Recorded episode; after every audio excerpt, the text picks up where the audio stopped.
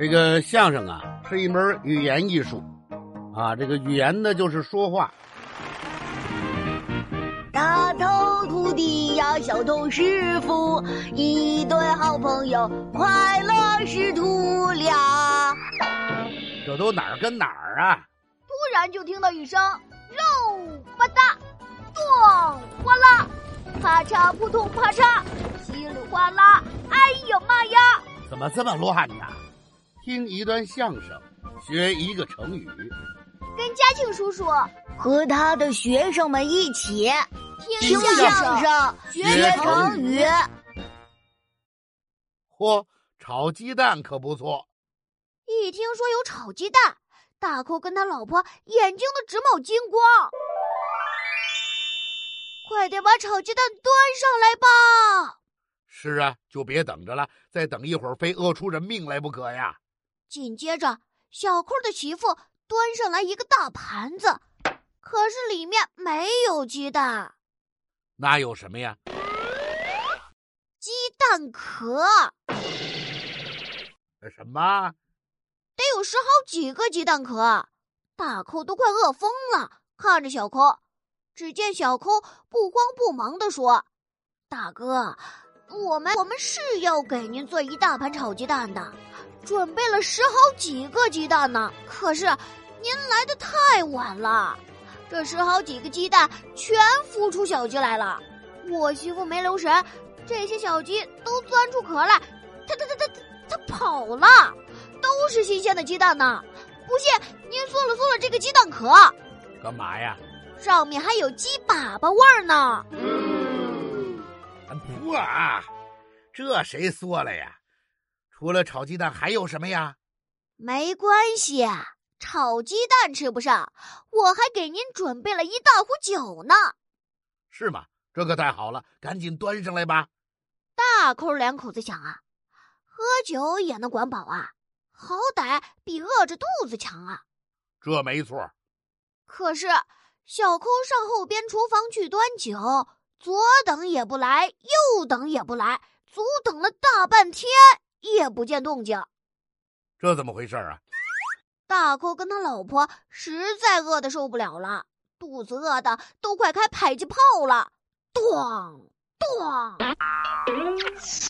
好嘛，比那机关枪还厉害呢！大寇两口子就扶着墙走到后边厨房，还没进去呢，就听见小扣自己一个人又吵又闹。吵什么呀？往里一瞅。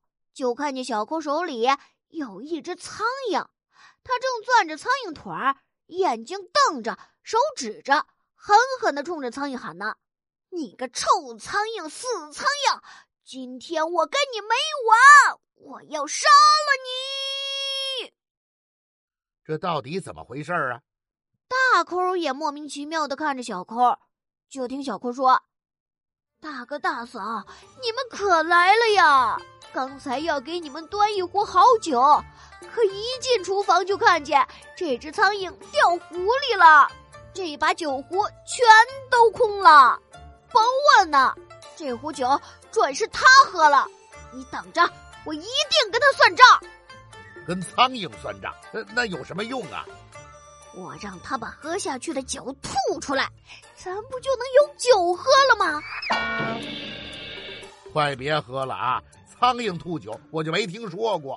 再说了，那是苍蝇，就算它吐出酒来，也没法喝了，恶心死了。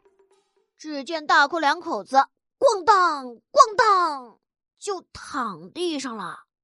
怎么回事啊？饿晕过去了。这也太惨了。嘉庆叔叔，讲到这儿，这个故事就差不多了。考验您的时候到了，您能给说出个成语吗？嗨，我不是说了吗？我是大克队长吃豆芽小菜一碟儿啊。惊奇队长又改成大克队长了，这不都是跟你学的吗？我的意思是说呀，放心吧，成语我早就想好了。那么这个成语是锱铢必较。锱铢必较，嘉庆叔叔，为什么紫颜色的猪必须叫啊？黑颜色的猪不能叫吗？那要是叫了怎么办？都给它掐死！Oh no！什么乱七八糟的？不是锱铢必较，是锱铢必较，这是个成语呀。这个成语什么意思呀？这个词里的锱铢啊，是古时候的金钱的计算单位，但是呢，都是非常非常小的计算单位，类似于咱们现在说的什么一分、二分呢，甚至比一分、二分更小的一厘、二厘呀。这里边的“较”呢，不是叫唤的“叫”，而是计较的“较”。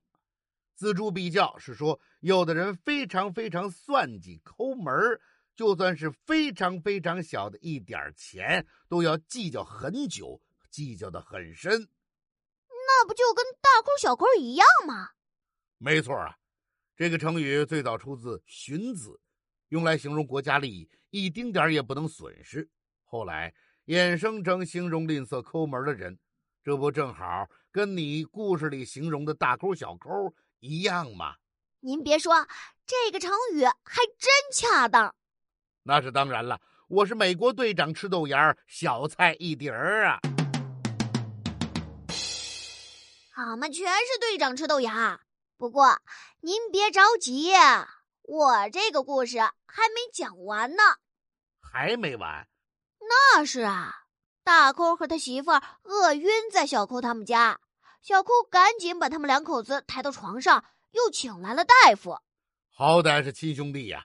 小抠对大夫说：“这是我哥哥跟嫂子都病倒了，您赶紧给看看吧。”大夫怎么说呀？大夫摸了摸脉，又看了看两个人的样子，就说：“没别的，就是饿得太虚弱了，最好。”用人参熬一点汤给病人喝下，也就好了。人参可是名贵的药材啊！这时候，就听到床上的大抠闭着眼睛说：“人参太贵了，还是让我死了吧。”好嘛，锱铢必较的劲头又来了。大夫一听，病人嫌太贵，就赶紧说：“那就不用人参。”用熟地熬汤也可以，熟地也是一味中药啊，不过没人参那么贵呀。这回行了吧？大抠还是眼睛也没睁，就说：“不行，熟地也太贵了，还是让我死了吧。”这还嫌贵呀？真是要钱不要命了。大夫一听病人这么说，就知道。这是个锱铢必较的大抠门儿，没错。大夫就故意生气的说：“要是熟地也嫌贵，我还有个省钱的法子。什么法子？找一坨狗粑粑晒干了，和上红糖，吃了就好了。”嗨，太脏了，谁吃得了啊？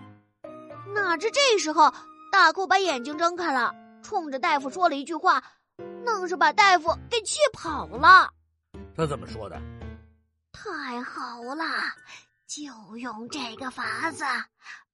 那什么，大夫，咱商量商量，光用狗粑粑，不用红糖，行吗？这也太抠了。